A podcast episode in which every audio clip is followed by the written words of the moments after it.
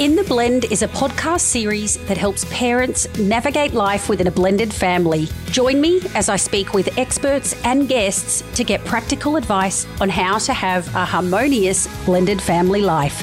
This series dives deep into the unique dynamics, logistics, and challenges of raising a blended family. From new partners to juggling mixed finances, we will help guide you through it. If you work in corporate in a senior position, or run your own business perhaps, you'll likely be familiar with a management meeting. But who would have thought management meetings have a place outside of the office? One of my first guests on In the Blend, Joseph Driessen, shared a very interesting idea when it comes to creating harmony within your blended family home. And that was for parents in a household to have a weekly management meeting, just like running a company. He suggests during these meetings, you review whether you think you're making progress against a whole array of issues. It could be do we think things are feeling generally more calm? Or are they still feeling pretty stressful? And why? How are the children going? Is their behavior off? And why? And importantly, what can we do differently to make things easier on everyone? I love the idea of approaching our blended family life with the same level of care, attention, and effort that we'd put into creating a harmonious environment at the office.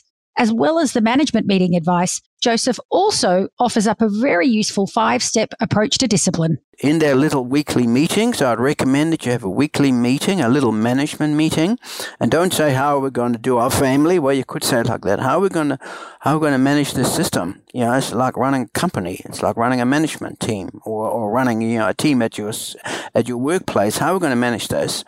And then and then and during those meetings say do we think we're making progress in, in forming the bonds and are we are we able to kind of keep calm and do that do it that way how do you feel about that? I love that. I love that, Joseph. Love the idea of a management meeting, and that's something I'm very keen to to take away and implement uh, myself after this call. Yeah. Joseph, we're almost at time. Are there any other final pearls of wisdom that you'd like to share when it comes to disciplining a child who isn't yours? Um, yeah, I think I, I, I think disciplining a child full stop contains five steps.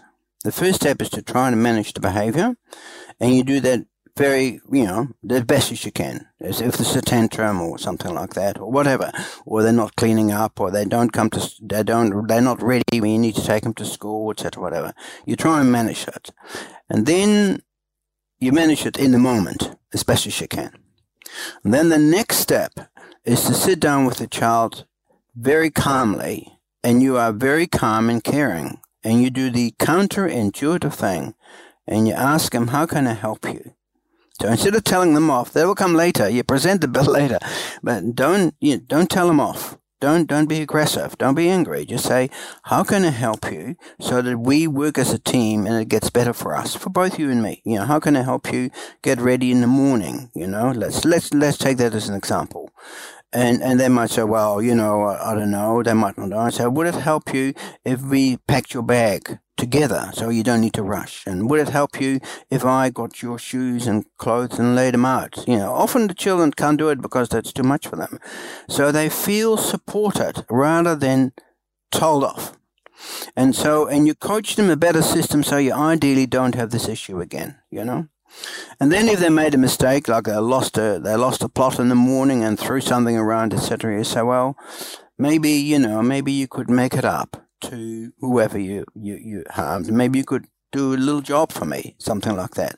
That five step cycle of managing it calmly, being supportive and caring and kind, and asking them, How can I help you with this issue? We're a team of two. Then coaching them about a system, and then asking them, Well, how could you make it up, you know, when you're ready to?